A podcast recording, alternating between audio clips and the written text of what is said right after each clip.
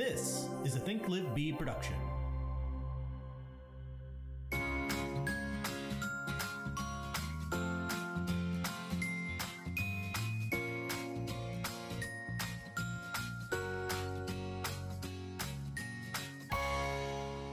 Cute he is. He's so cute. He's got little white eyelashes. Yeah, we're talking about I'm about you. precious. I know.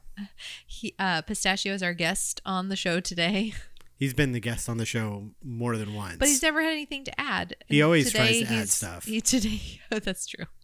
Pistachio is I, our tr- dog. I can't even. I try to take some of the barks out. I can't get all of them because he's over top of us talking and stuff. but yeah, it's real. It's a real professional setup over here. yeah, we're. It's a real top of the line system we're running. Yeah, you know what sometimes if i'm if i'm working from home and i'm on the phone and then pat will come through and like yell at the dog or something that, that i hang up the phone and i'm like well that was professional well, maybe you should go into the office. well listen I'm with you. i go into the office when i feel like i'm just She kidding goes into the office. She needs a new office for just her. i we've gotta talked get some this. i gotta get some privacy i gotta get some privacy i need Uh, I've been getting us on the list forever. Not a bigger office. No, I just need, like, just a an- corner- another A office. closet. Yeah, just put me in the closet I'm trying to get it, and then they changed the one room to like a photo room. And it's like nobody's gonna use that. if if you're in our market center I'm sorry. in leadership and you're listening to this I'm sorry, we got qualms but I've said this to your face too, so I'm not worried about it.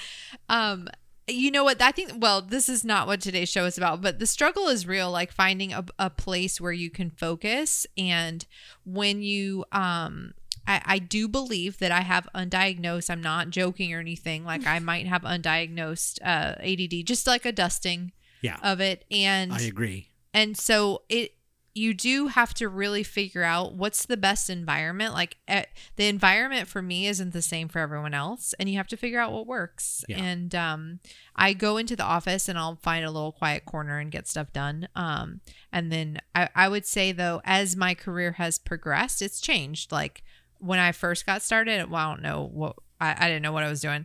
Um, but there was a time where it was just me and one assistant, and I was more productive in the office Mhm.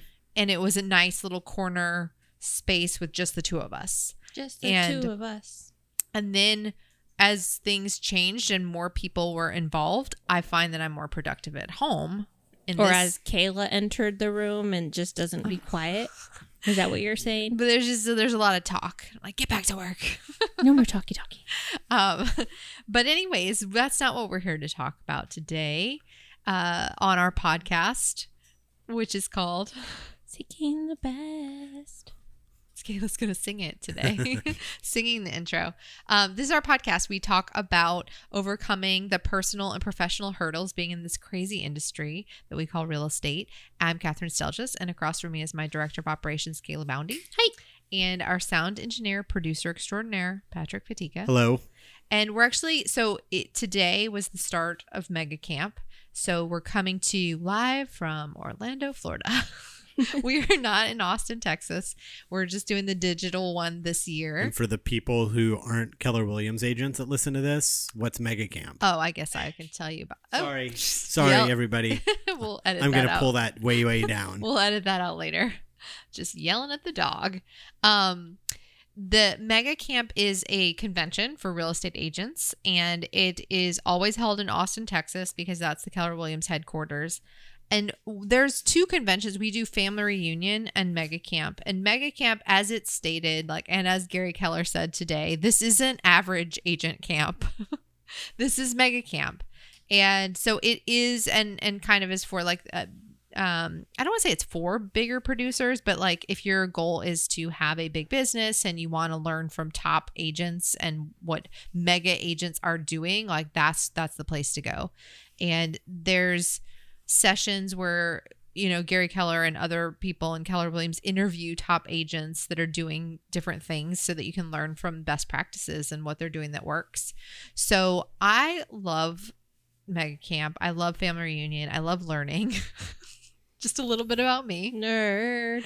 and um and it's no different even with the digital version or the virtual version it's, it's just exciting like it gets me more motivated to think about all the ideas like i am well, I know a lot about myself, and I know that one of my core strengths, um, based on the Strength Finder assessment, is ideation. So I like ideas. I like them. I like to think about what we could do and what we could do better and all that stuff. And so these types of conventions are really great for someone like me because I can go and listen to all these ideas and think about it sparks other ideas. It sparks like, oh, we're already doing that, but hey, you know what would be better? This Hmm, seeking your best. seeking your best. And so today I thought we would just kind of I wrote a bunch of notes and just kind of go through some of my uh as we call them in Keller Williams, ahas. Aha. Um Pat's not part of the Kool Aid drinking circle. right, you know, he sees it from the outside and I think he appreciates the cult? no. uh I, I believe that other people use ahas to talk about like what Yeah. are the key points that you learned, but ahas are just so funny. And now there's a beverage. Mm-hmm. Do you guys see those commercials? That's what you you drink sometimes. I right? do enjoy Yeah. the ahas. They're pretty tasty. It's a this is, we're not sponsored by aha. I wish we were. Yeah, me too. um but anyway, so I thought we would just kind of talk about some of the uh, key points that I took away from this morning session, and then maybe we'll do um, either next week's episode. We'll wrap it up, or maybe we won't. Depends on what I take away from tomorrow. Right. Depends on if it's enough content to bring to you and ideas that we can take into our business. Um, but the difference is you don't have to pack up a bag and travel anywhere, which I wish like watching everyone get there hmm and and be in the room was kind of I was like, "Oh, Well, yeah. but I don't I don't miss it looked like everybody's flight was like delayed because of weather and stuff, so I don't I'm, I don't miss that part. I wish we could teleport. Yeah, I think there's also a certain amount of uh, attention paid when you're actually in location versus Yeah. watching it on a screen. Oh, where- for sure. I was half know. I was half preparing for a listing appointment Right, while I, I mean. was Yeah. listening. And and I It's like watching a movie in the theater versus watching it at home. no matter what you do, so even when you're in the room, I do think like you've got to get up and take breaks periodically and you'll be like, "Oh, let me go get a snack." When you're in New Orleans, you're like, "Let me go get some beignets." And then all of a sudden you miss like half the first session because you went and got donuts. Uh, Mhm. but Sounds like you're speaking from experience. I actually didn't. Somebody brought me some though, and I was thankful that they missed out on everything and got me the beignets. They were delicious. But um but but there there is something a little bit lost by not being in person. So maybe next year we'll go. We'll see how things we will go next year. we'll see how things turn out. Yeah. Let's Um, look at let's look at the sales and how the team does, and then we'll decide whether or not they deserve to go. I'm going regardless. I'm just gonna say that. So one of the first parts of of today's session was that Gary Keller played a video and I liked it so much I already told Pat about it. Did you watch Kayla, did you watch the video of the uh, Duke um, basketball coach? Yes, I enjoyed that, and I that's where my first first quote came from. I totally am going to play that for the team and make them watch it too. Um, but basically, I, it kind of, it really, it's it's, it's everything I think about all the time. And this is going to sound sad after I'm done saying it, but she basically was saying like, you're always living life thinking that things are going to get easier. Like, oh, if I could just get through this one sale, things would get easier. She's she was referencing basketball in college and stuff, so she was like, "Oh, if I could just get through this one semester, things would be better, things would be easier. If I could just do this one thing." And I I feel like we we do we get in this mindset where we're we're like, "Oh, if I could just if I could just close this one house, like everything would be better." Sure. And It's a constant you're constantly thinking about once I get through this, then this will be so much easier. And that's what adulthood is. but that's why I said it's constantly waiting and for things to settle down and then and they don't. and they don't ever. And that was her point is that they never get easier. You just become the person who can handle hard things. yes. You And build calluses, mental calluses. yes, and I d- it just really spoke to me because I feel like that is what we you know, we you deal with that in life too. Like there are difficult things that you have to go through in life and it sucks and you're like, "Well, if I could just when I just get through this, Yeah. Things will feel better in a few months, and they don't. They just No, because there's some because there's something else. There's always something. and this sounds really like and in real um, estate, it's I'm sure it's the exact same thing. It's like if, if I could just get this house under contract, and then you get it under contract, and then you've got these pain in the ass buyers that that came along and stuff, and it's like there's, there's oh, it's always gonna be something. it, it is and that sounds really like um just a, a sad outlook on life Mm. because i do think about this often. And yet it's just the truth like life is hard. Our our jobs are they are not rocket science by the way. We're not uh building rockets to go discover a new planet or something. I've been looking at a lot of articles about space lately. Um we watched that show. I am going down a rabbit hole. For all mankind. we were watching the show for all mankind. Have you watched that Kayla? Mm-mm. it's really good. It's basically like well, like how would you describe it's that It's like an Pat? al- it's an alternate reality of what ha- would have happened if the Russians were landed on the moon before you know America did, and Per- then it, then it kind of splits in from th- our reality to that new reality yeah when that happens. Interesting. And but and then it it starts in whenever that was 1965, 66. yeah and we're now into now it's like, like to the the, late 90s? 90s. Yeah. um so anyways it's a great show. So but you think about space and rockets and all of this stuff and it's like we're just little tiny specks. Yeah. and and yet it feels like everything is against us and that it's this difficult life. And so but i i enjoyed the the the point of it which is just like you become a better person. She didn't specifically say that. She just said you become a person that can deal with hard things but you become a better person. Like every single issue that we deal with as as small and silly as it is it's like you're now a better agent for having to deal with that Yeah. And character building. and i feel And grit- like grit. a lot of times newer agents and, and people I've worked with over the years, they they just want the easy thing and path of least resistance. and and you have to like r- remind people constantly that it is never easy. Like like every now and then there's like a little deal that's easy, but most of the time it's challenging and that's what makes us have skills. That's what makes us good agents. That's what gives us the ability to be experts in our field and if we didn't have those challenges then we wouldn't be the agents that we are today. Yeah. Anyway, so that really spoke to me.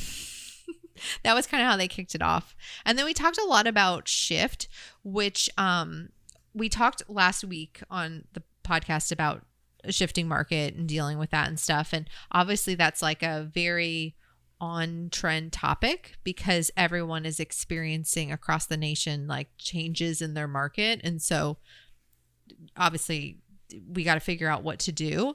But I think that there's tons of graphs and things that we covered, but I think the biggest point that I took away from all of that was just um I'm I'm looking for a specific uh quote, sorry. Fill You- space. are you uh you you have your your I got my notes. your notes and they're typed so it's not like you're looking through your little uh journal of notes from the movie 7 or anything your your scrawl that nobody can read Yeah. including yourself I actually typed it so I could find it and read and read what it was. but, now it just looks like the opening credits to the matrix It's just it's just- really long. it's all single space and just- and like nothing. It's just stream of consciousness. Yeah. It's like whatever I felt like there's no, writing. no punctuation no capitalization it's all one sentence but okay, I found it. Thank you very much. Um, the the whole shift conversation was obviously a lot about the actual percentages and if if we're going into a downturn, how long will it last, and all of those things that everybody wants to predict and really doesn't know the answer to. But they the want they want to be told that everything's going to be okay yeah, That's all anybody wants to hear. Is everything's gonna be okay. well, and I feel like that's kind of how I walked away though because Yeah, the the the the main point that I took away from that whole conversation about the shift was that again the market does not determine your success it determines your strategy so right. You said that in the last podcast. did i it well, might have come said- from the book what you it might said- have come from the shift What book. you said was, I remember this. What you said was, even in the worst market that you were going through, we're still selling houses. oh so i have some actual stats on that we were, too we're still selling houses, so it's like you can still easily make bank, do well, regardless of what the market is. You just have to shift priorities on what that market actually is and And so they they did one of the things I will point this out. I won't go through all of the numbers that we went through, but one of the graphs it shows the the downturn and the the market crash and then the you know kind of swing back up and we're projected to do less sales nationally and uh, of course probably every local market too than we did last year. Um so we're projected to do about 5 million sales this year nationwide. And in the the worst bottom of the market was 4 million. Mhm. So 4 million houses still sold in what was the greatest recession of all time, right? Mhm. It's literally called that. 4 million houses still sold. People still have to sell houses and buy houses. And you just have to change your strategy and go find those people. And actually, let me find one more thing on that note because they had a slide about like who are those pe- who are the most likely people that even in a down market this is what i i think i might have said this last week or i've just been talking with people about it but like who are the first people to get out of the real estate market if things seem like they're Too um, hard.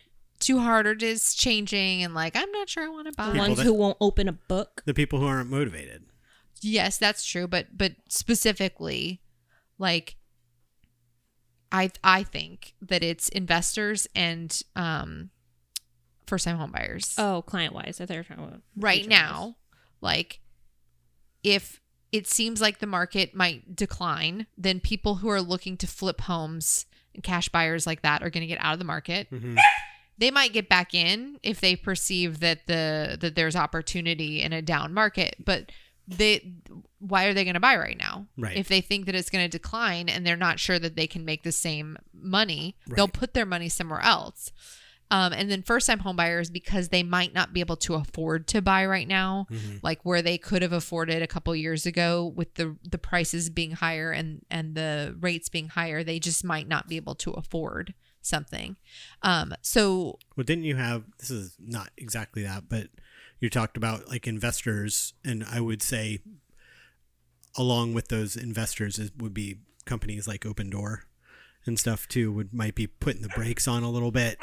With well, those in, institutional, well, not institutional. Those are more like, yeah, I mean they're institutional buyers, they're iBuyers, but those people, yeah, like will we see as much Opendoor? but, but you- those people are.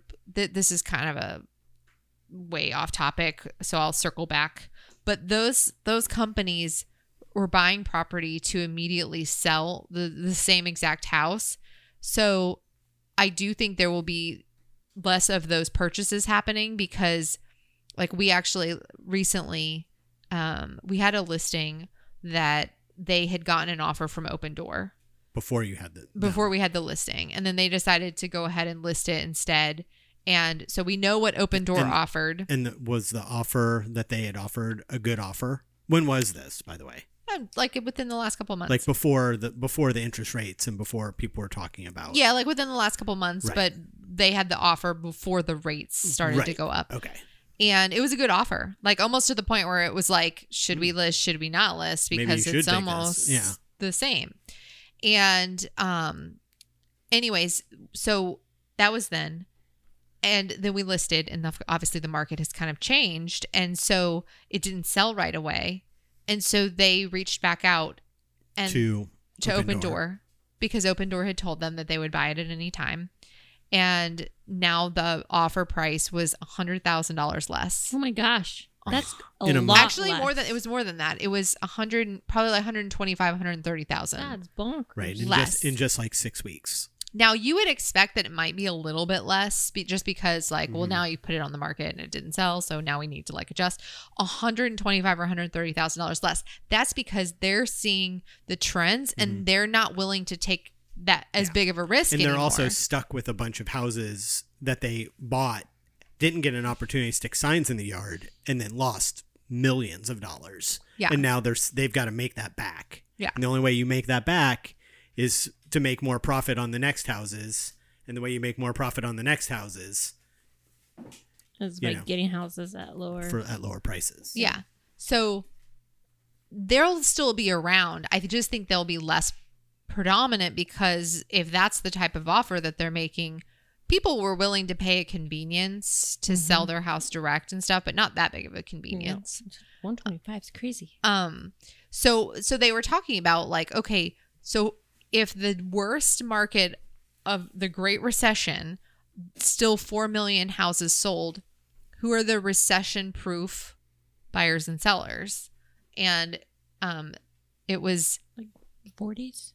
death what Oh, sorry. Go ahead. 40s I thought you were People in their age. 40s? Yeah, Oh. were in age groups.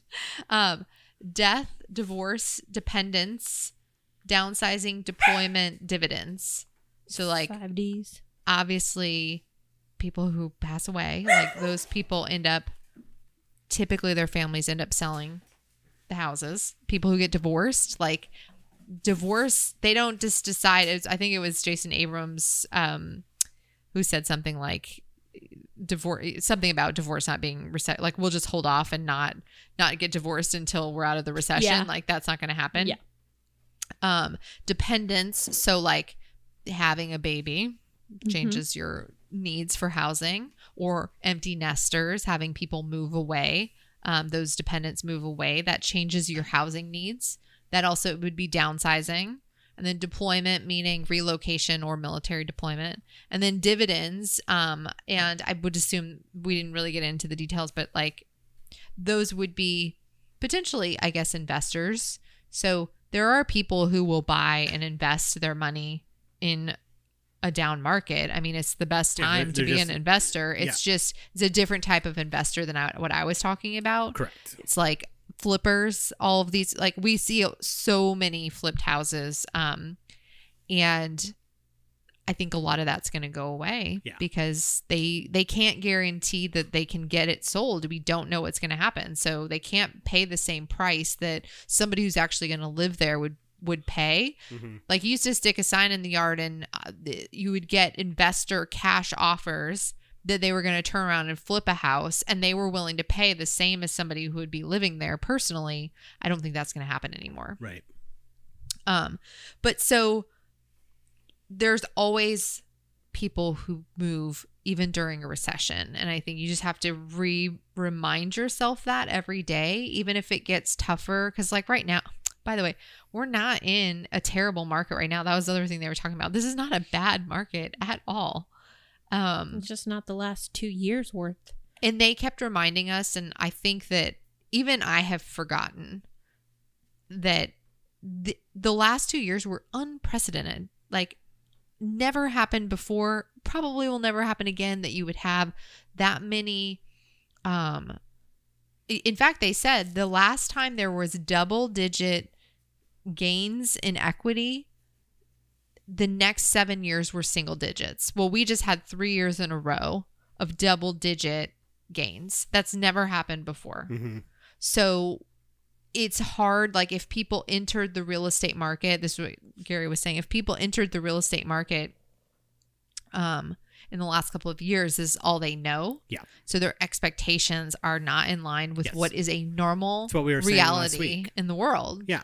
That's what we were saying last week. yeah They don't know. and the buyers so if you've Mhm. got people like like if you have a buyer that purchased in the last um like let's say they got in between 2009 and 2014 And they kept and they check- made their first purchase They kept checking that Zestimate every week, watching those numbers just go tick, tick, tick, up, up, up, up, up. well and What's that do and they to their psyche? well and they see all this this oh my gosh they've made so much money over this time and then they want to buy a new house but the thing is that the rates and the prices it's you're not really getting as much as you think you you should Right. does that make sense Yes. like your expectation is that I should pay 3% interest and pay $200,000 for a house and that's just not that's just not realistic. Um but anyway, so people buy and it's just a matter of changing your strategy to find them and then finding those people that are motivated. So I think that was a great list of this I think they call it the 6 Ds that are recession proof. Excuse me if you just start there, say, how do I reach these people? You probably could keep a strong business going through the recession. Um, sorry, I'm having a little bit of a cough attack, and I think I need some water, but there's no one here to press the pause button. so I'll just keep talking through it. I'll I'll talk through the coughing. Um, so on that note, strategies, changing strategies. This really got me thinking because Gary started talking about the we have a tendency and I think this goes back to what I was talking about like thinking it we're just kind of looking for like it'll be easier when blah blah blah it'll be easier when I get through training. It'll be easier when I'm eligible for leads. It'll be easier when I don't have to make 10 contacts a day. Well, first of all, that's never going to happen. Um but your job is and this is a quote, your job is to have enough conversations so that you do not live and die by the decision of other people to make a purchase. And I feel like I've just I've seen that where people get so focused on getting people under contract like I'm going to service this person and I'm going to I'm going to find them this house and I'm going to spend all of my time and all of my days looking for a house for this person instead of going out and having more conversations so that you determine your success. You know what I mean, Kayla? Yeah, I'm hearing you. Um so that's just something that's been on my mind anyways and and that quote just reiterated everything I've been thinking about and so what does that mean? Like to me that means in a shifting market, in a market that there's we're heading into a recession, how do I have enough conversations? Well, whatever I've been doing, I probably need to double it. Yeah. Well, he said take ownership of lead gen and conversion. Right. I think that's part of taking ownership of lead gen and understanding what your lead gen was and what you need to do differently. um you know what they I, th- I don't think it was during this time but you know maybe it was they they were talking about the past two years we've spent a lot of time servicing clients Mhm. and then there was just always like new clients to have so you're just shifting your time so i think everybody including myself like we need to pull out our calendars again and and say is does lead gen from 9 to noon get me double the conversations? Oh my goodness. I don't know if you guys can hear that but my dog is sitting next to me and she's getting very angry because i've moved. Um, i'm sorry biscotti. But uh so looking at your schedule and determining how how do i change my strategy You want to take a break? yes Okay. i was already having like a cough fit while you were gone pat left the room for a minute and you guys know what happened Oh my god. yes let's take a quick break All right, we'll take- come back to you and finish this thought Okay, let's take a break. The Think Live Be team is an Orlando based real estate team with Keller Williams Realty at the Parks. We operate as a boutique style company with the resources of the largest real estate company behind us. Think Live Be is looking for talented people like you to join our team. If you happen to live in the Orlando area and you're a detail oriented quick learner, then we might have a place for you. Whether you're a real estate agent or administrative professional, we are looking for individuals who are ready to work hard and ready for success. If you're ready to join the team, visit us at thinklivebe.com.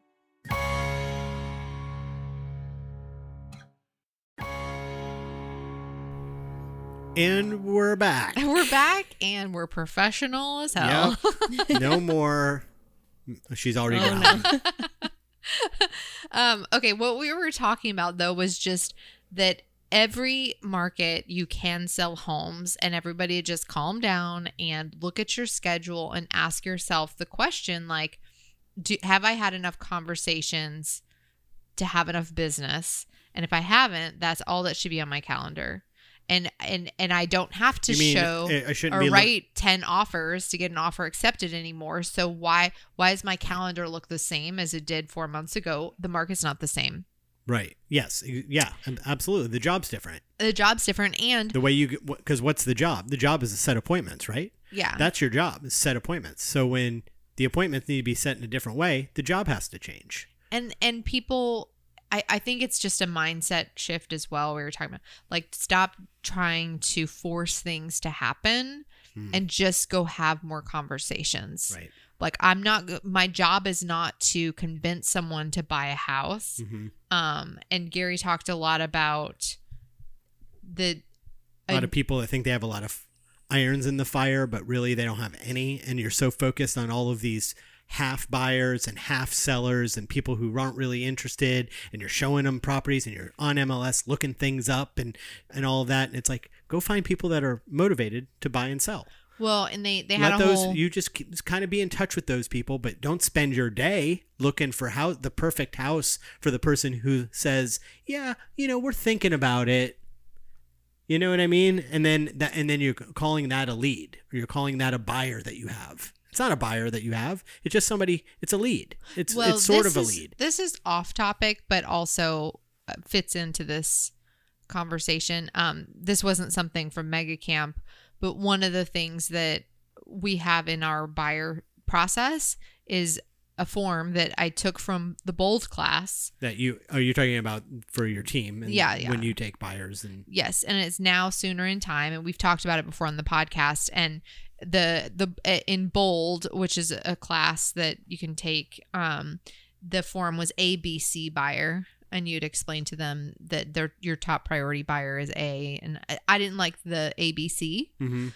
A sounded more important than Right. C, and I didn't want people to feel less important, but I wanted them to understand the needs and intensity that I need to give and attention I need to give somebody if their lease is up and like that they need something now, now, now, right versus somebody who's like, when the perfect house comes along, I'll make a decision Right. in time, and then there's somebody in the middle soon, and giving them the choice to tell me how serious they are, how Right. motivated they are, how how much time do they? which they are need, which one of these three are you and they'll tell you and and, and that's then you dictate your day based off of well what what those each individual person says. So if somebody in time tell they tell me they're in time, I'm not necessarily going to put them on the daily search where I'm looking at 8:30 every morning looking at houses for sale for buyers and sending them out listings. That's bad time management.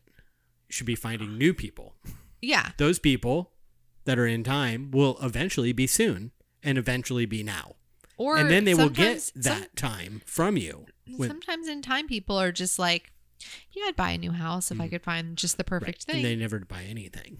well, they do, but they're those are like on a whim. So again, Oh, I see what you're saying. Right, right, right. like okay, we're like a perfect example Of- you and me. Yeah. Of we weren't planning to buy the house that we live in now.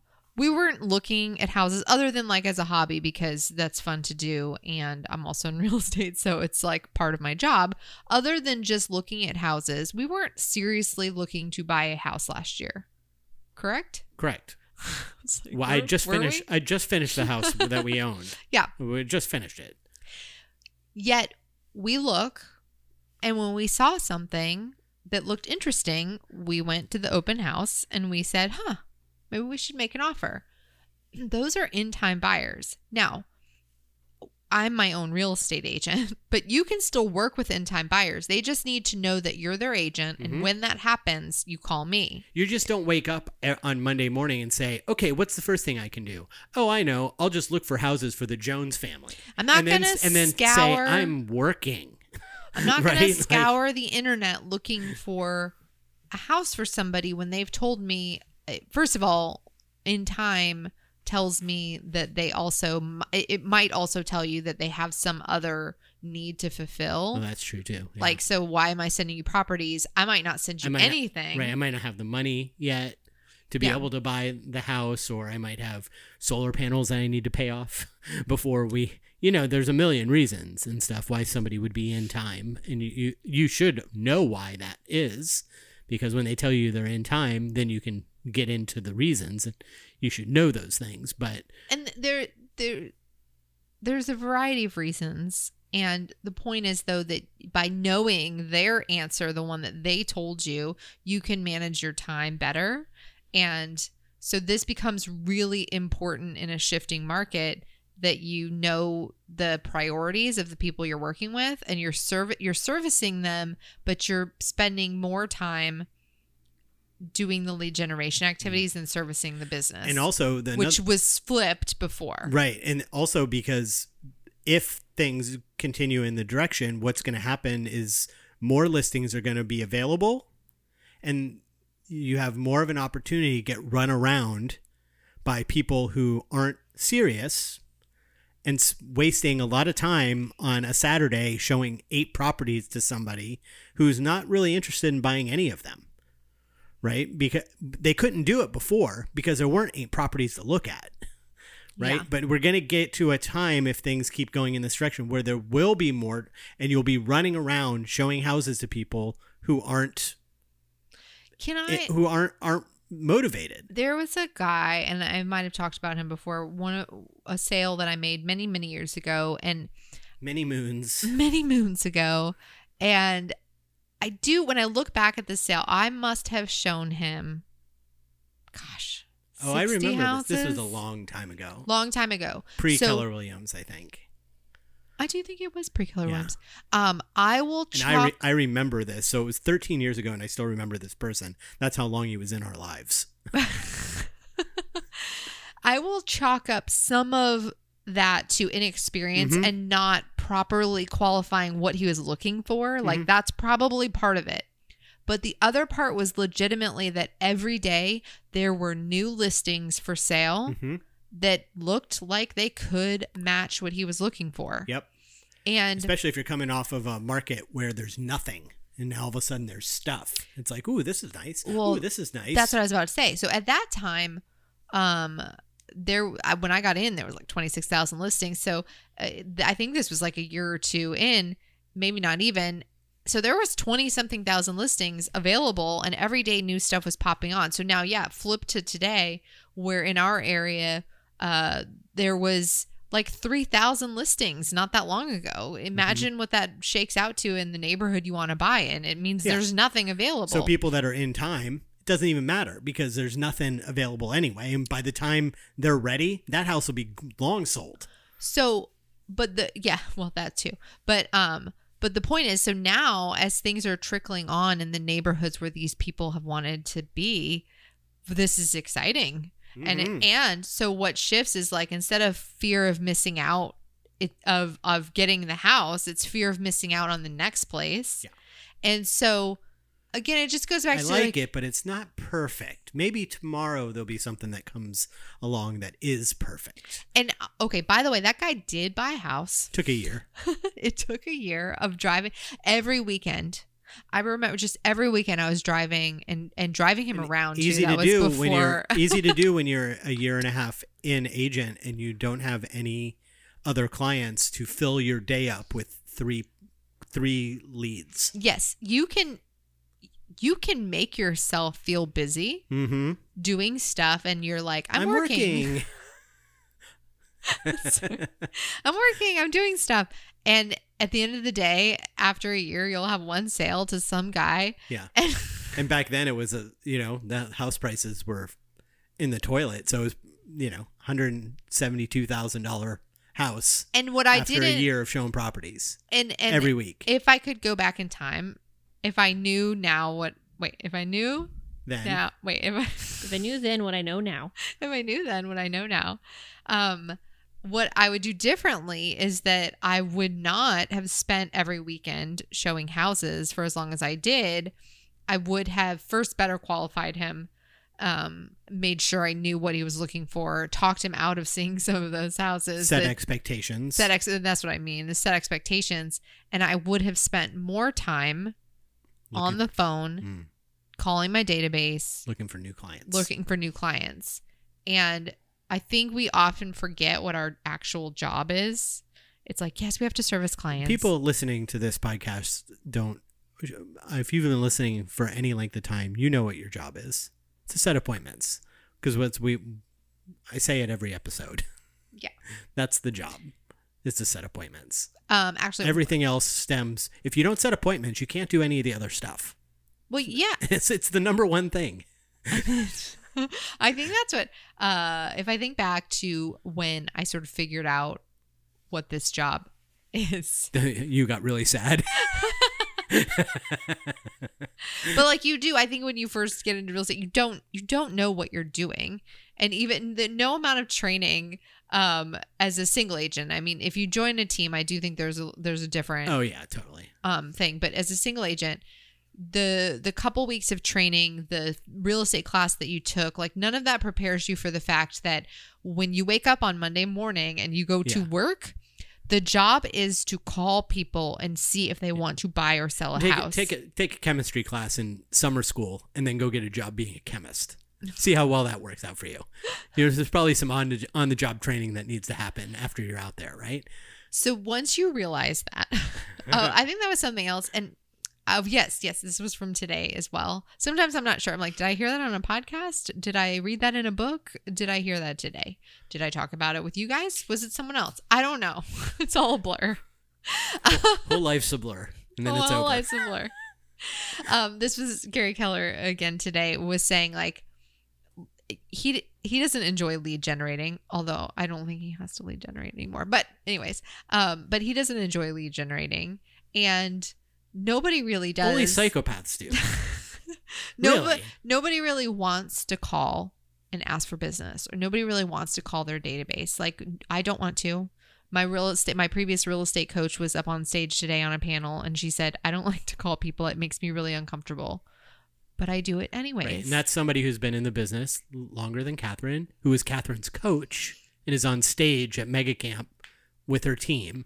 And she's saying, I don't like to call my database. And there's agents that are in the business for f- four months who are saying the exact same thing. So going back to the beginning of the episode, it's not going to get better. it doesn't get. It doesn't get any better. I, I think like whoever's listening to this episode today is just like, I think I'm just gonna. If they were if they were on the fence and they were like, well, let We me just listen we and we'll just- all make a decision at the end of the week and yeah, it's not going to get easier.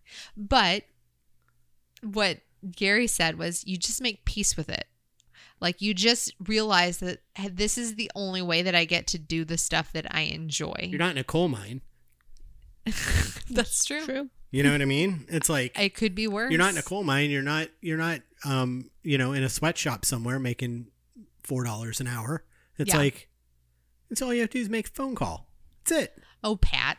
That's it. It's just he makes phone it seem so easy. It's what? It's not. It's not hard. this is true. Making a phone call is well, not that's hard. what I started with the episode. is your back hurt This from making a bunch of phone calls? Only if you're sitting in a crappy chair. But it's like it's like it doesn't. It's no no. It, it doesn't beat up your body. It doesn't. It's none of those things. You're you're not out in the hot sun on a roof tarring a roof. Can I say something? Sure. I guess. Is it okay? Uh one of the things that I did hear consistently today was 20 contacts, 20 Hmm, contacts. that's interesting. And, I've heard that before. I've heard that before too. And let me just tell you something. Because this is um I think this is something that that I've made a mistake with doing is I try to when I bring on new agents, I try to set the bar like to a reachable thing. So they can c- get their goals. I want because there there is you don't like want to set it so high that it is like disheartening Mhm. if you don't achieve the the minimum thing and so i try to make it and by the way like it's not easy to even get 10 contacts like you do especially as you get busy like it's hard to get those contacts and find time for it all so i have set the bar too low on the number of contacts and i think if you listen and here's the top agents in the the industry here talking on stage and you hear 20 contacts 20 contacts 20 contacts well where do they get that from uh, by the way it's from bold and, and also experience. That's how they got on the stage. Yeah. But bold is like when you take that class, it's set up in such a way so that you succeed. Mm, They want to be able to say the people who took our class we're successful. were successful. Sure. Well, one of the things you have to do every day in bold is 20 contacts. Mm-hmm. 20 contacts. And that will lead to the numbers that you seek if you just do that one thing. And I think that was like I know it Mhm. and yet Well, maybe it's because looking at that's not the win. The win isn't the number of contacts when you're t- talking about bringing on new agents and having them be successful and have wins under their belt, like making it to a, a level that they can achieve with a little bit of work. If that's not at the end of the day, the win is setting the appointment and making the sale. That's the win.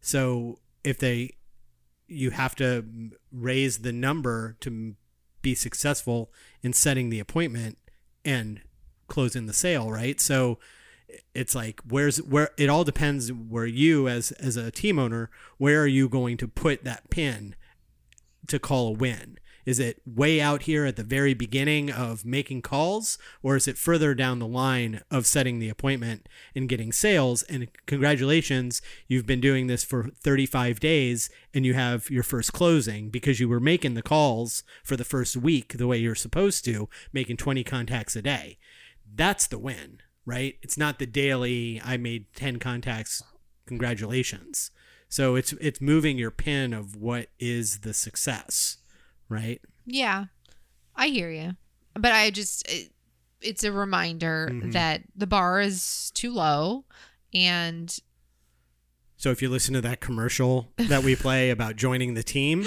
you're, you're And you gonna have give to us a twenty call? contacts now. you know it's 20 contacts a day. um, and and it it it should be like that's you know what Well, you're doing two open houses a week. Hey, can I tell you something? Um, uh, so in bold, they also tell you for every 20 people that you talk to, you should set one appointment. Hmm. And as a new agent, that that, num- hard. as, a, new agent, that number is probably not accurate. Yeah. And yet, imagine if you made 20 contacts a day instead of 10 or five or two, how much faster you would have a sale. Yeah. Because That's my point. because the whatever if that's the industry average is 1 in 20 if you're having real estate conversations Mhm. 1 in 20 will lead to a referral the- or a lead Mhm. like having having a lead uh, or a- an appointment I should say a referral or an appointment um and you're brand new and you're only doing 3 or 4 or 5 or 10 if it's a mandatory thing that's still Yeah. like you're Be- never going to get to No, where you you're need not- to go Because that's the industry standard average is 1 in 20. That's the average on a bell curve, yeah right? So you're brand new. You're not going to be average. You're going to be way at the bottom, below average, because you don't know what you're doing. You don't know the scripts. You don't know how to keep in contact with people. You, you, you don't know how to answer questions. You don't know how to manage your time. So you're at the bottom, right? So doing 20 yeah. right? It's like that's that's the bare minimum just to maybe you get one. You probably probably have to do 30 or 40 to get one if you're just starting off. I think the other thing that comes through at these events is um not just the the di- I shouldn't say discipline, but like not just the consistency of that's a better word for it. It's that, that they all have these consistent things that they're doing. So if it's 20 contacts a day, that's that's a consistent thing. Um, but what you'll find is that most of them, the top lead source, and we've talked about this all the time, but the top lead source is always, almost always, Sphere, past clients, repeat referral business, almost almost all the time. Mhm. The top people in in real estate are telling you that this is the top lead source, and and people say i don't want to call my sphere and just so you don't want are, the top lead source i guess you want rather look for the magic bullet of actually i'm gonna say- buy leads from somebody or what, what i don't know what they think they're gonna get I will say, um, probably some of the the best advice I heard. This was not. This was like, um, actually, maybe it was a mega camp, but a couple years ago when we went in person, and this agent said that what they do in the morning is before they call anyone else, before they call the open house lead or the internet lead or anybody else, they make their sphere calls first. no that makes sense that makes perfect sense you get warmed up you get warm but yeah i mean the, you get You warmed up you actually you know, know. these people all that stuff so and i forget what the number was because this was a few years ago but like let's say it's five like they were just focused on i'm gonna call five well don't sphere you guys do that We every do day a five by fives on Monday. well we Right. do on monday we do yeah like, so that's yeah. kind of the same thing right yeah but this was just a consistent this was the the way that they lead generate was i would rather this was their their mindset I would rather run out of time and not have time to call the FSBO or the internet lead or the text form or info lead. I'd rather run out of time and not be able to call those people, but have reached all of my sphere contacts Mhm. than the other way around. oh yeah And I think that's just a mindset thing that that I mean, we, that's- we have to wrap our minds around that although this lead feels really hot because like they want to buy some and yes by the way if you're my team members listening call your leads Um, don't don't ignore the leads. But what I'm saying Well, is, especially if it's a new lead that just came in. That's one thing. A But- lead that you got. but a follow up call on a lead. Mm. Do you see what I'm saying? So when I go into command and I'm sorting my calls, I think this is also what happens. Like you go in there and they it's all the same. Like you They don't separate by source for the tasks. right. It's just here, make here's the tasks that are due today. Oh, it doesn't put in any order. And it's not just command. This is a CRM 'Cause how could it? How could it mm-hmm. know? How could it prioritize? It couldn't. You can Well- build if a magical CRM was there, it'd filter by Well, yeah. source I mean, or if it was tag. magic, it would yeah. tell you. Yeah. They'd just make the calls for you and set the appointments Yeah. in your voice. But so okay, so yes, I think this is one of the problems that I've experienced and that a lot of people do is you wake up every morning and you're like, who am I supposed to call? Who wants to buy or sell a house today? Like I'm gonna go sort through old seller leads and try to find somebody who wants to list a property, and I'm trying to find somebody who I can set an appointment with. And if there was just consistency and just wake up and make those sphere calls first. But you have to be able to find Yeah. the people that are due a call right that minute. And like, then you get bogged down and. You're like, well, I don't know how to find this. So I'll just do this instead and I'll just clear my dashboard. And then you're never, and then, well, I ran out of time because I got to go show properties or I got to go on this appointment. And then those, I'll do it tomorrow. I'll do it tomorrow. And then tomorrow turns into, I'll do it tomorrow. turns into never. And then the task expires. If this is resonating with anyone, It's making my head hurt. But the point is, is that people figure out, and and this is what gets them on stage, right? You figure out that Sphere and past client repeat referral are your best sources. How do we continue to reach them in greater ways, more ways, touch them more, talk to them more, and keep that at the forefront of the business? Time, and man- then time management and priority. and then yeah, and then twenty contacts a day. Yeah. that's it. That's all. Just do that. I mean, you're right. It is. I know. I mean, you're you're preaching to the choir over here. I know, but, that's, that that's that's it. you know what this one guy um they did like a quick little video this one guy um his team so as you're an individual agent you obviously you have your own sphere that you're contacting but when you grow a team you have to you have to teach them how to build a sphere as well and ex- and they have to understand that that is just as important it's like why am i going to give you Yeah. i'm i'm i'm listing my best friend's house and then you're going to go sit in an open house and get leads from it so i need you to do the same like that otherwise what are you here for Yeah.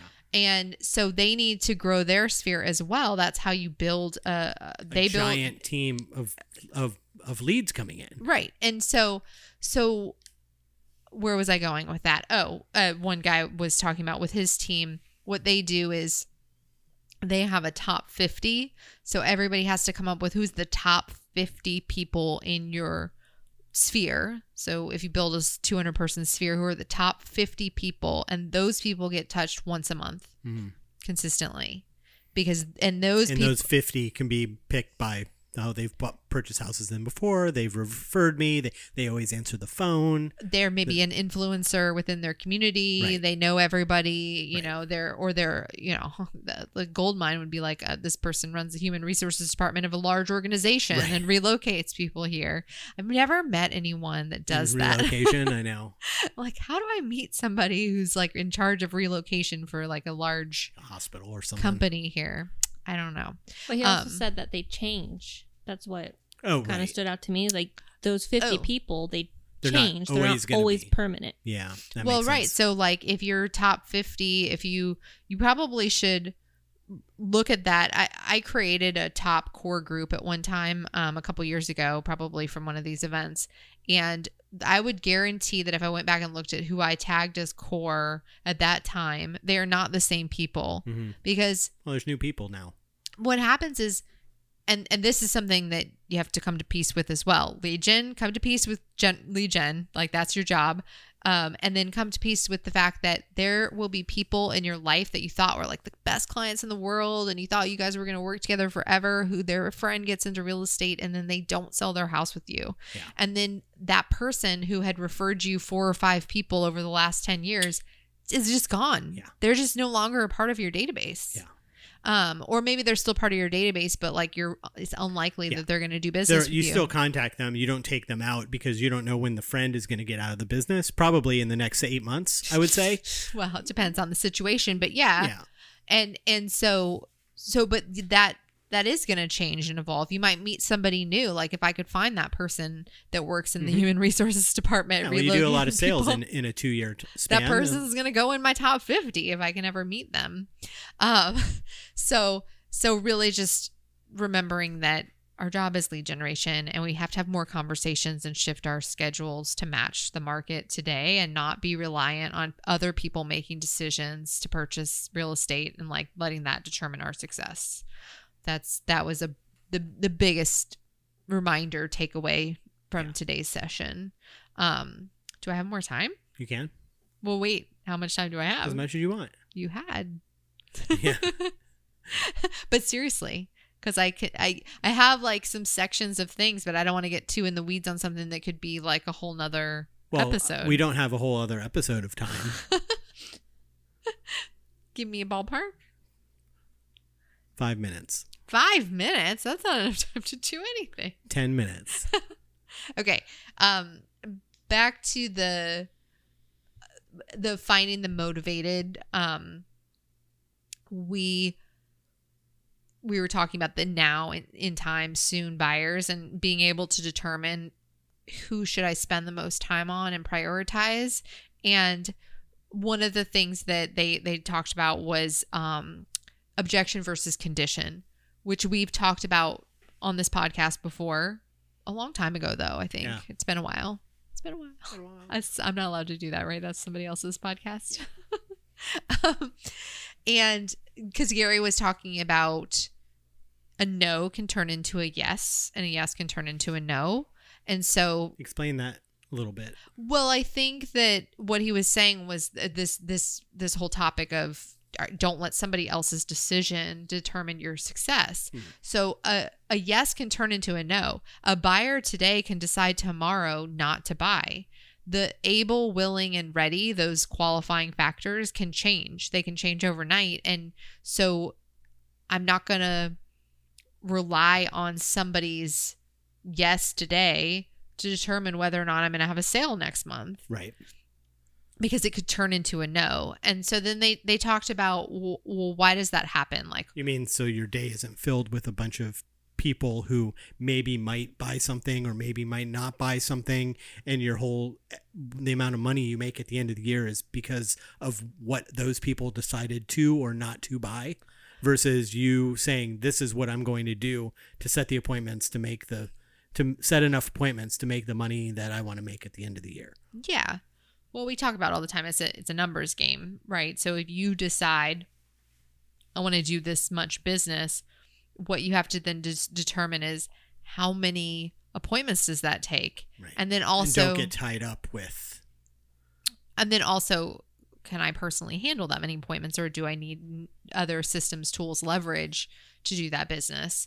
But primarily, it starts with how many conversations do I need to have to set enough appointments Right. to have the business that I want this year? So you're saying that the whole job is based around setting appointments? I think that's what we're saying. Okay. Just Um, checking. So, well, back to the, the objections versus conditions, which we've talked about before, and I think that's it's really important to understand the difference. So, ob- objections typically, um, they they- said they signal a misunderstanding of the market or the or the process, and so you can overcome an objection usually through education. Sure. Makes perfect sense. so um if somebody says well they don't think they can buy a home well then they might have an education problem and you Mhm. might have to have a further conversation to understand why they believe that and then you know put the put them in the right hands of a mortgage person or something to help them overcome that Right. objection Mhm. and then you could turn that no into a yes because it was just an objection, not a condition. A condition, on the other hand, might be a roadblock to actually making a transaction happen. And so, in Such that, as, such as I don't, have any I don't money, have any money. right. right?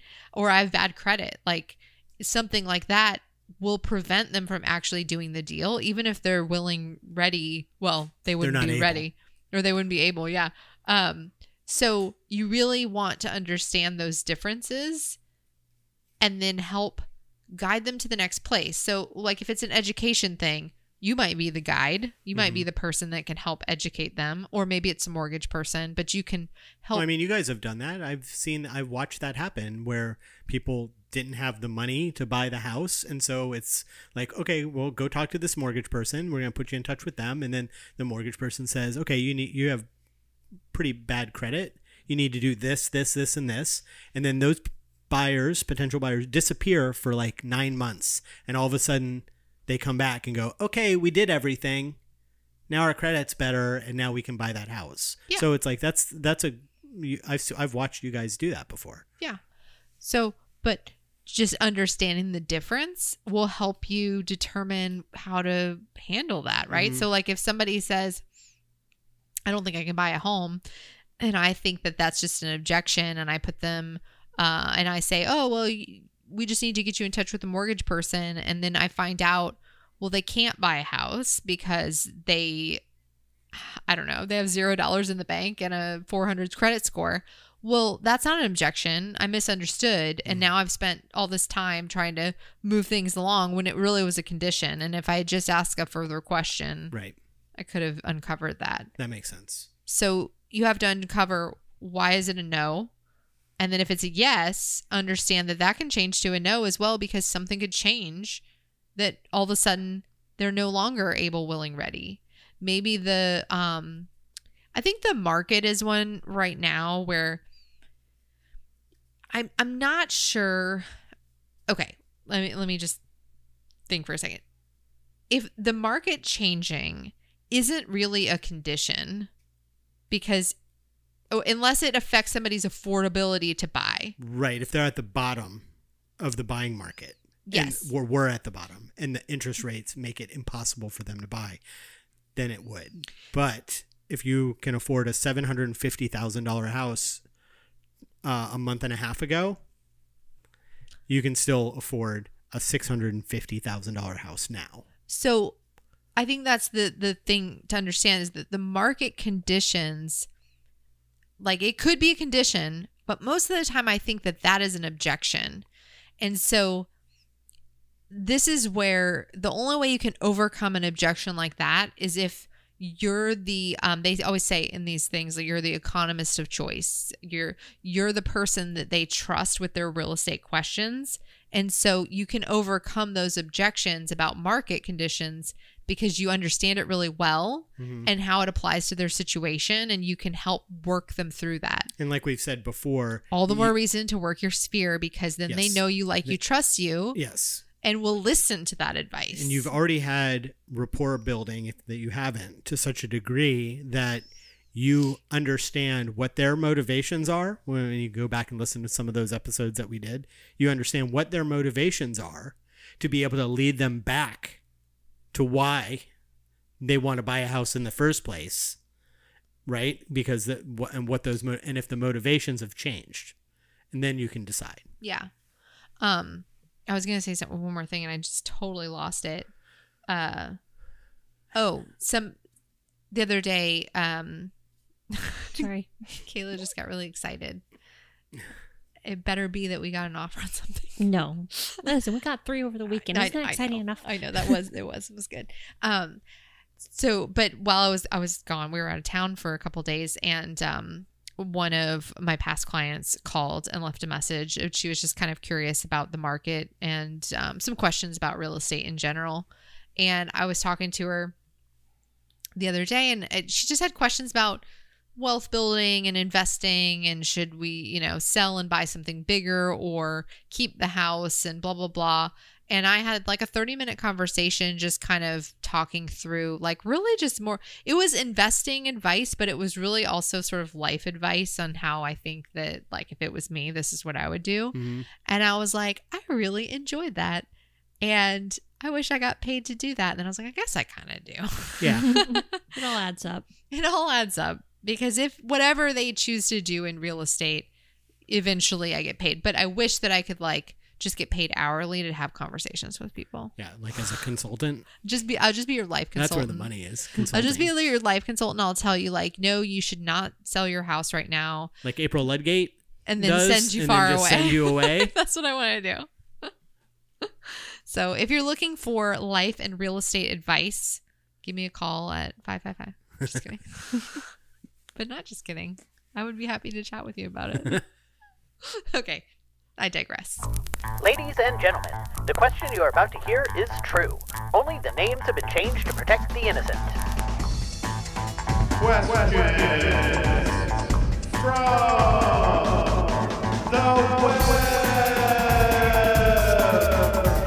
the web. Questions from the web.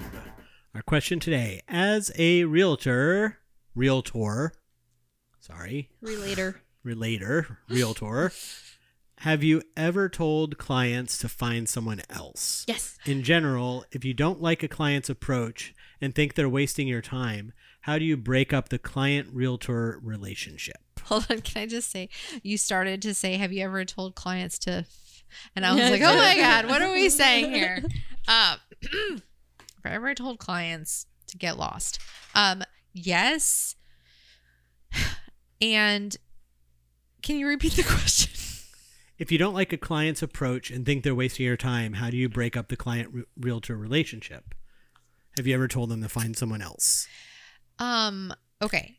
So let's just I don't assume think I've said to find are- someone else. These are people. I can think these of are- anybody from These are my people time. that you've actually went had a consultation with, discussed everything, and Okay, then yes. maybe showed them properties for a couple weeks. Well, and this also then- could be a seller.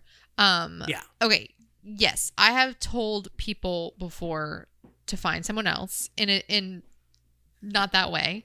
I've been fortunate that most of the time when I work with somebody, when I take a client, like we do business together, we I sell them a house, or um, you know, even if it can't happen then, like if for some reason their circumstances because you- change, can I just say it's probably because because I'm a really nice person. Well, uh, that's true, but that, that's not my, the reason. The reason is because you have put systems in place in your consultations and in setting expectations that you have figured out all of the things that you needed to figure out, and you don't get far enough along with anybody to where you would have to say that. Yeah, and them. then you know what? One of the things, um, the the we used to have this was years ago before this is pre Kayla pre Kayla time. Um, we used to have an intranet that had like a checklist, and then before that was top producer, and that I paid for, and I had like a checklist of things to do once I took. A, like once I set a buyer consultation, and it was like you know, call to remind them, um, follow up with them. And then there was a, a reminder that I set for myself that was a task in the system. And it said it was like 30 days from the time that we met. This was specific to buyers. 30 days from the time that we met. And the reminder just said something like, um, if they haven't bought a house yet, had time to have a conversation or something like that. And it's because I knew that if I was doing my job well, that and I met with them and I and I understood what they were looking for and I was I was doing what I was supposed to be doing and they were serious and I had qualified them well that in 30 days they should be under contract by that time. And if they weren't, I needed to reevaluate their needs um or do something. Right. And If a client, and this says in general, if you don't like a client's approach, which I could, I don't really understand what that means, except for you didn't set expectations of how this was going to work. well And so then, I guess I could like, see that happening like I if could somebody see if, if they lied or something like that, then it's easy. You just say, "I'm not working with you anymore. You're a liar," or whatever it happens to be, and Can you I move on with your day. Can I give you an example of what comes to mind? So I'm always like, can I tell you this? Um, I've had people tell me before, but usually this is before I've met with them. They'll say, "Well, yeah, I just want to look at a lot of stuff. I don't want to settle on anything. I want to look at a lot of things." And I'm gonna run you around. That's basically what they're telling. The last realtor I worked with, I saw like 30 houses before Yeah. I made a decision. I'm And you're really picky. you're like, cool, let's meet. Kayla has someone for me today that's like, you must be a bubbly agent or be able to put up with them. I don't know. Anyway, No, be bubbly. okay. So, Catherine's bubbly. as I said, I can adapt to anyone, but I will not show you 50 houses. And I listen Like again, I I don't always like retort when somebody says something that I disagree with. If somebody says, "Well, yeah, I'm going to want to look at everything." I'll be like, "Okay, great. So, I think we should get together and meet tomorrow. Does 2 p.m. or 4 p.m. work better?"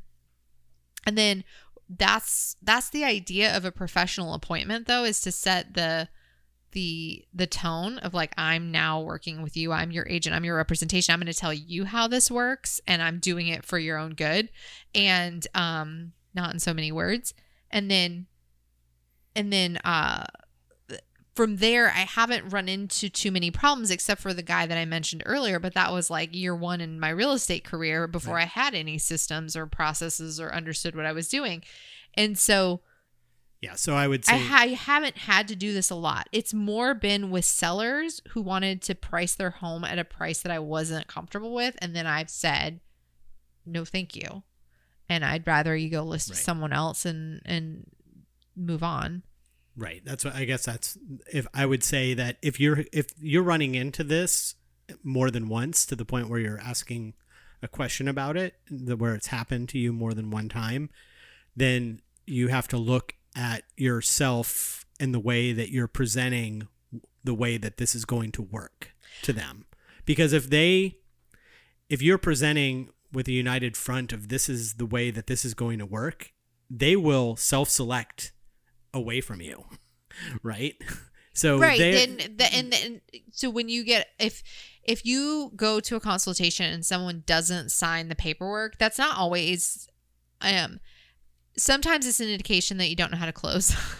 Right. And sometimes it's just that yeah, maybe they that's not how they want to operate and how what you described and what they were going to do and maybe they just Mhm. won't they just didn't tell you that. which is um, fine. that's fine. That that's good. Those people are going to run you around and they're telling you that you know what I mean. Go find somebody else. It's like that. That's well, okay. it's like it's like when somebody um th- I know this is not uh, uh, sometimes you catch these things before they actually turn into a client that you have to then go back and say yikes i don't want to work with you anymore um but like i had a, a guy call one time i want to see a house and we don't meet strangers at houses like i'm not i don't know you I don't I'm- need her dying. Thank no you. uh i so I, I just said like you know i did went through my whole spiel about meeting in person and um and he was just adamant about just seeing that one house which sometimes people are and i'm like well that's just not that's Yeah. not what we do and um you want that. You you give in to that guy on that.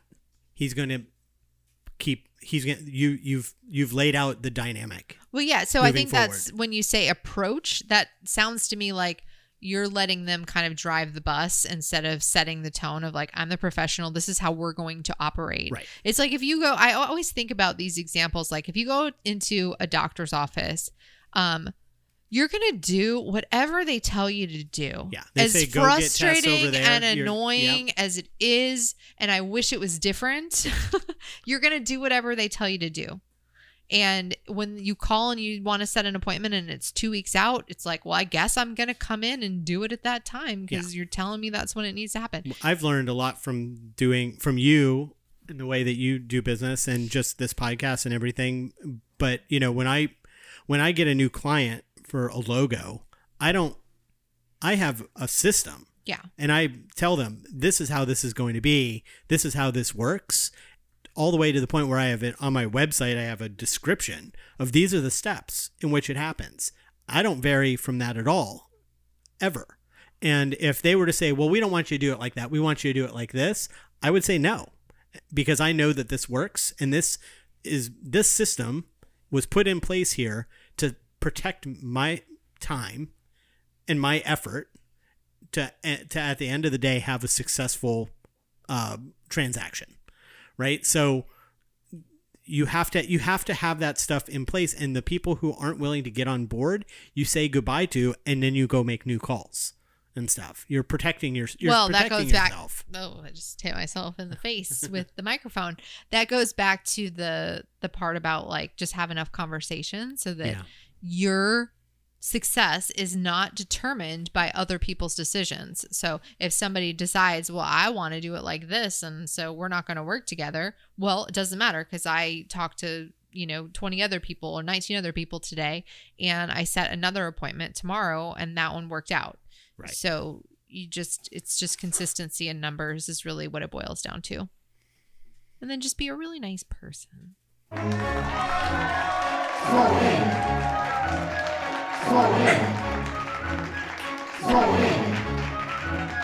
Small win. Kayla, you got a small win this week that's not football related. Buffalo won 45 to 15. Um, and You're dating the podcast. my small win is I had a really nice time in Naples, and we, yeah, we just had a really nice time in Naples. We took my car down, which was the first driving my car down instead of his car. So you drove? No, I didn't drive at all. Oh, he, he drove, drove it. Yeah. Just felt nicer because there's more room in my car. He's got more of a sporty car. That dog is barking at a broom. Just nice time with family. That's my small win. Hey. Pistachio, can you come here?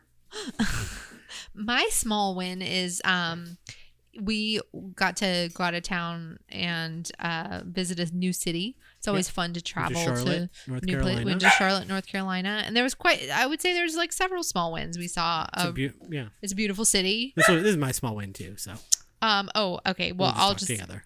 okay well I thought it was a beautiful city, and we stayed in this awesome Airbnb that had just a wonderful back porch. Any kind of The weather was the weather was 25 degrees cooler than it was we here. drove we drove back down and we just kept watching it tick up and i'm like no i don't want to go home and um uh we what did we do there we went and saw Comedy Bang Bang. we went and saw comedy Bang Bang. my blessed- face my face hurt We got blessed with Conan O'Brien. conan o'brien popping was in. there You didn't expect him? I didn't No. think Oh, you no. did. No, he just He- popped in awesome. for he 10 was just minutes. in town That and was was just so there. funny. and then he- so he just popped in for 10 minutes at the beginning of the show Very Is he a big fan?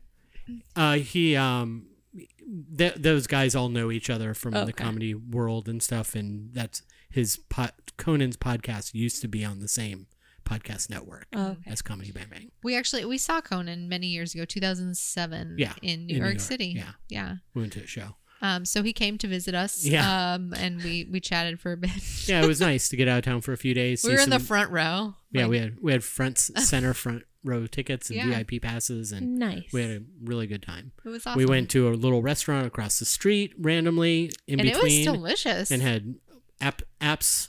We didn't have time for full dinner and yeah apps, and it was but they had a charcuterie board which is even better that always and- gets cat. and Whenever so- she sees that on a menu, it's like I just put the menu away, Pat, because that's getting ordered.